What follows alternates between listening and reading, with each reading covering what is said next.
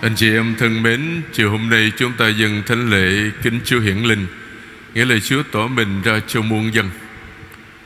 Trước đây chúng ta hay quen gọi là lễ ba vua, nhưng mà thật ra các vị này thì không có làm vua.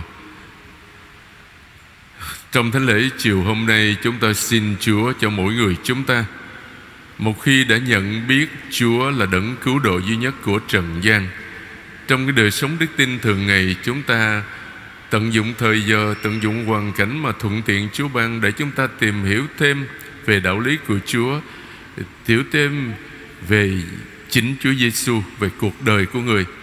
Để một khi mà chúng ta biết Chúa rõ hơn, biết Chúa nhiều hơn, thì chúng ta sẽ yêu mến Chúa nhiều hơn. Tin mừng Chúa Giêsu Kitô theo Thánh Mát theo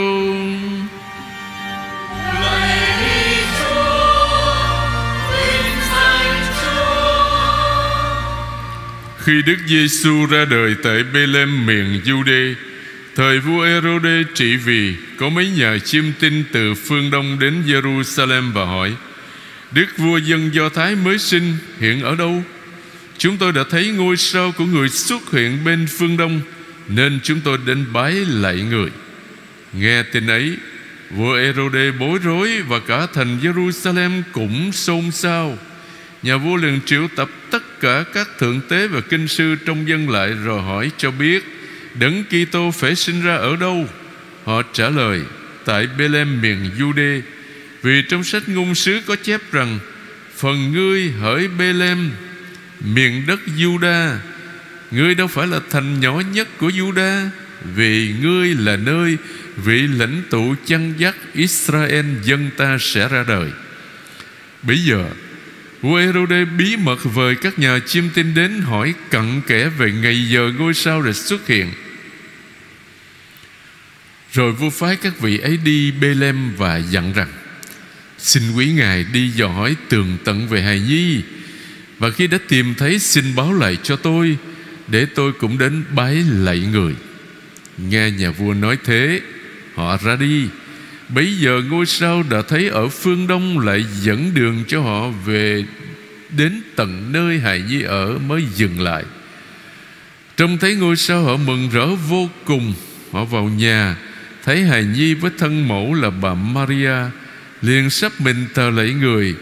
Rồi họ mở bảo tráp, lấy vàng, nhũ hương và một dược mà dân tiếng sau đó họ được báo mộng là đừng trở lại gặp vua Herode nữa nên đã đi lối khác mà về xứ mình. Đó là lời hê Chúa. Lời Chúa Kitô lời khen Chúa. Bạn chị em ngồi Thưa anh chị em tôi xin nói trước Cho nên chị em thông cảm nhé. Hôm nay bài chia sẻ của tôi nó dài hơn bình thường chút. Có 5 điểm tôi muốn chia sẻ với anh chị em. Thứ nhất là về lễ hiển linh. Mà ngày xưa chúng ta quen gọi là lễ ba vua. Rất là phổ biến trong tất cả mọi người chúng ta. Nhưng mà ngày hôm nay sau này đó Thì chúng ta dùng cái từ hiển linh Thì nó đúng hơn anh chị em. Lễ Hiến Linh đã được hội thánh mừng từ những thế kỷ đầu vào ngày 6 tháng Giêng, tháng 1 để chỉ lễ sinh nhật của Chúa Giêsu. Việc người là Thiên Chúa xuất hiện trong thân phận con người.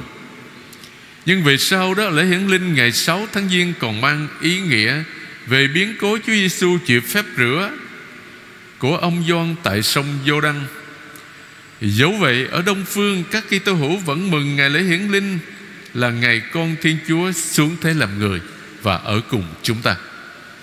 Ở bên Tây Phương, thưa anh chị em, Các Kitô hữu mừng lễ hiển linh vào ngày 6 tháng Giêng Nhưng nhấn mạnh Việc ba hiền sĩ Hay là đạo sĩ đó Đến Bethlehem thờ lại đấng cứu thế. Mới sinh, Quen gọi là lễ ba vua.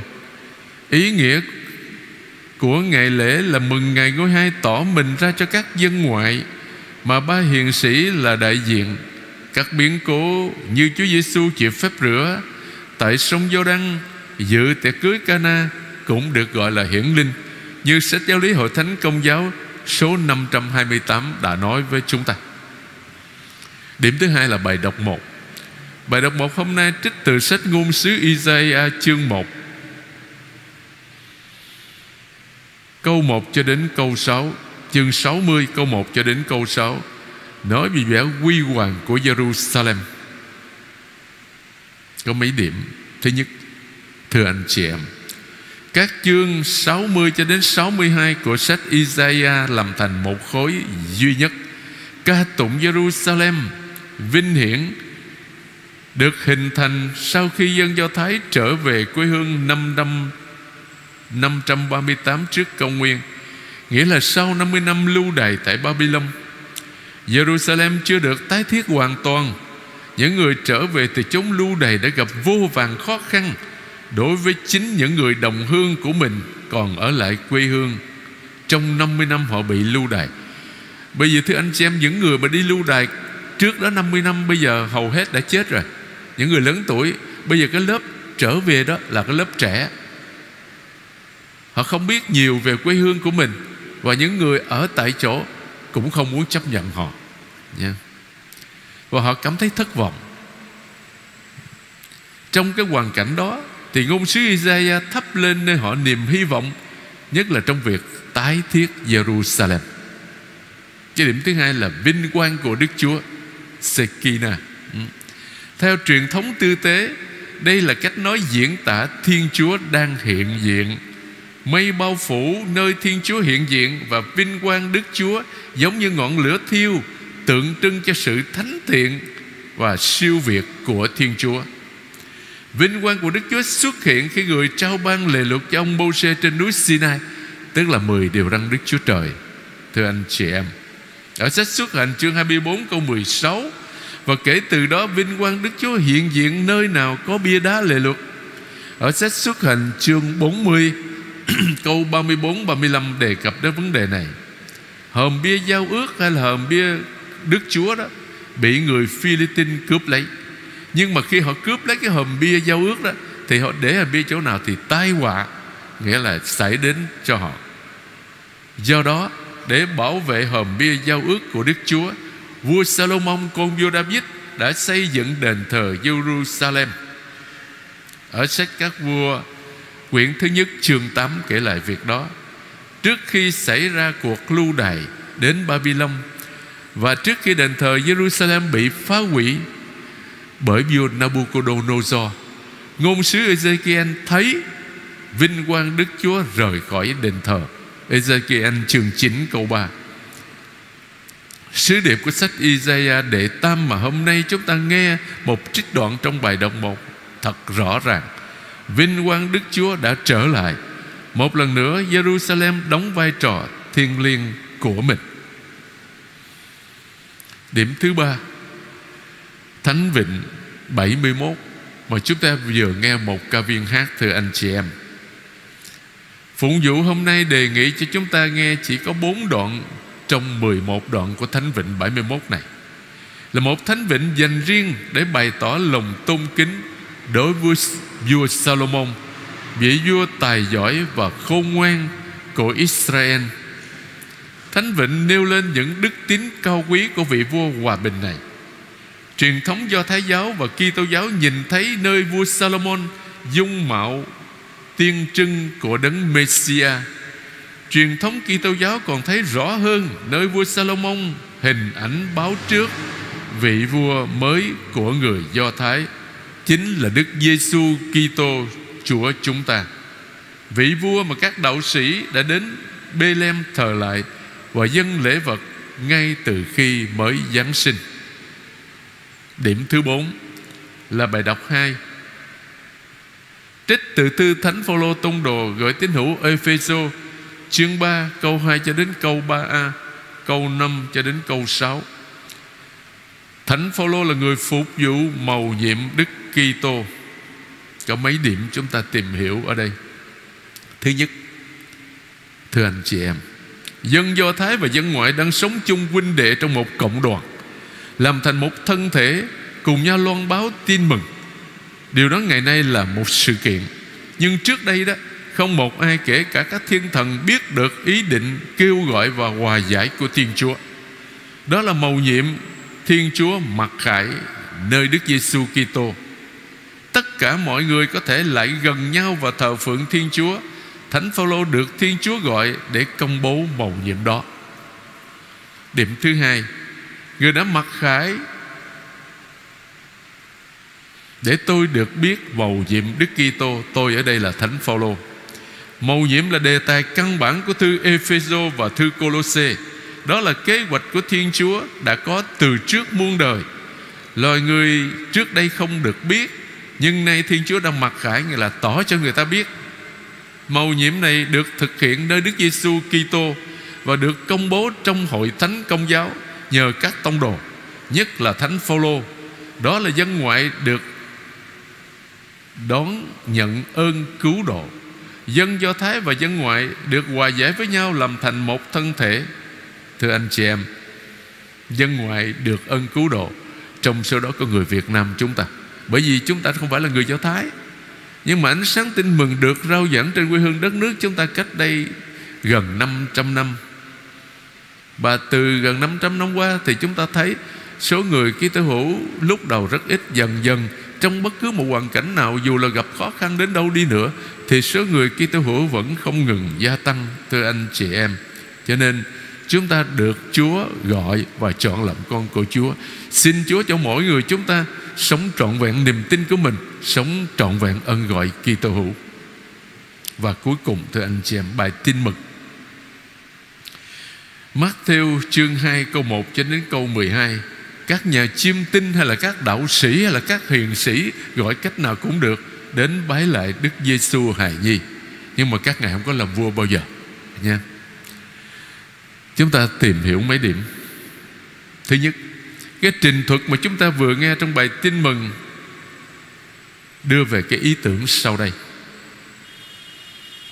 Hài Nhi mới sinh, Chính Là vị cứu tinh, Tức là đấng messiah Mà Israel đã mong chờ từ lâu rồi.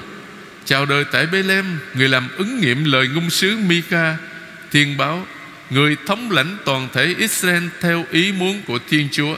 Ở sách ngôn sứ Mika chương 5 câu 1 Tiếp theo, Và đáp ứng nguyện vọng của tất cả các chi tộc, Như phụ vương David. Điểm thứ hai, Ngôi sao là dấu chỉ vương quyền. Ở đây gọi lại lời sấm của thầy chiêm tinh Bileam trong sách dân số, chương 24 câu 17 nói về triều đại David và chính đấng Messia. Hơn nữa, Hài Nhi còn nắm một vương quyền bao quát toàn cầu nữa. Quả thế, các vị đạo sĩ, dân ngoại nhìn nhận vương quyền của người ngay từ lúc người mới chào đời. Như thế là ứng nghiệm những sấm môn về tôn giáo phổ quát về thời cánh trung Điểm thứ ba, Thưa anh chị em, ở Trung Đông ngày xưa đó, Nhất là tại Ba Tư đó, Các vị chiêm tinh Hoặc là các đạo sĩ là lớp người trí thức của thời đại, Thường thường thuộc hàng tư tế Và làm cố vấn cho các vua. Các vị đạo sĩ hay là hiền sĩ Trong câu chuyện này Đến từ phương Đông là quê hương của ông Bileam Ông Bileam thấy ngôi sao còn xa, Còn các vị hiền sĩ này Thấy ngôi sao đã mọc lên rồi. Điểm thứ tư. Câu chuyện còn cho ta, chúng ta thấy sự đối kháng Rõ rệt giữa thái độ thờ ơ và thù địch Của dân Do Thái đối với hài nhi Và lòng tin mau mắn quảng đại của dân ngoại. Các thượng tế và các kinh sư Nắm vững lời các ngôn sứ Mà không nhận ra đấng Messia Trong khi những người dân ngoại này, Cũng như ông Bileam ngoại đạo xưa lại nhìn nhận người và tìm kiếm đến để thờ lại người. Các giáo phụ thường giải thích các lễ vật dân chúa hài nhi theo ý nghĩa tượng trưng, thưa anh chị em. Vàng chỉ hài nhi là vua, nhũ hương chỉ hài nhi là thiên chúa, và một dược chỉ nhân tính của người. Thưa anh chị em, một dược, chứ không phải là mọc dược đâu nha anh chị em nhé. Và cái điểm cuối cùng về bài tin mừng, tôi muốn nói một chút bái lại. Anh chị em thấy bài tin mừng nói nhiều lần bái lại. Thánh Matthew sử dụng 13 lần cái động từ bái lại này, Còn cả Tân ước sử dụng 57 lần. Mà tột đỉnh của việc bái lại Là các tông đồ bái lại Chúa Giêsu phục sinh Ở một điểm hẹn trên núi tại Galilee Trước khi Chúa ngự, Chúa thăng thiên đó, Chúa lên trời ngự bên hữu Đức Chúa Cha. Và trong cuộc đối đáp với Satan Ở mắt theo chương 4 câu 9 cho đến câu 10 Chúa Giêsu đã phải bảo Satan phải bái lại một mình Thiên Chúa mà thôi. Vậy thì qua chuỗi bái lại này, Ngay từ đây, Matthew đã đặt người đọc trước Đức Giêsu Và mời gọi tuyên xưng người là Chúa Như người tuyên bố với các tông đồ ở cuối sách. Tin mừng, Thưa anh chị em, Tất cả chúng ta đều tin Chúa là đấng cứu độ duy nhất của trần gian, Là ngôi hai thiên Chúa, Là con thiên Chúa, Xuống thế làm người ở cùng chúng ta, Và rồi qua cái chết trên thập giá, Người chuộc tội cho nhân loại Và chuộc làm, Chuộc ân làm nghĩa tử cho tất cả chúng ta. Để chúng ta có thể gọi Thiên Chúa Một cách thân mật là Abba, Là cha ơi, Cái tiếng đã mất từ khi ông bà tổ tông chúng ta phạm tội Trong vườn địa đàng. Tôi muốn mượn lời cầu sau đây để kết thúc bài chia sẻ hôm nay. Giống như các nhà chiêm tinh. Chúng ta lên đường. Chúng ta không biết Chính xác cuộc mạo hiểm sẽ ra sao, Nhưng chúng ta tin tưởng. Giống như các ngài, Chúng ta ngước mắt lên, Ánh sáng đến với chúng ta từ nơi khác, Từ nơi Thiên Chúa. Chúng ta hãy để ánh sáng soi dẫn chúng ta trên đường đời. Giống như các ngài, Chúng ta hãy tìm kiếm Chúng ta không chắc lắm. Chúng ta chỉ có niềm xác tín. Chúng ta hãy khám phá những dấu chỉ Của một sự hiện diện. Giống như các ngài, Chúng ta hãy dâng lên lễ vật lên Chúa Hải Đông Đó là lời cầu nguyện. Đó là sự tôn trọng tha nhân. Đó là sự hy sinh thầm lặng. Chúng ta hãy Tìm cách làm vui lòng Thiên Chúa Là cha chúng ta. Và cuối cùng Giống như các ngài Chúng ta hãy chấp nhận Một con đường mới. Amen.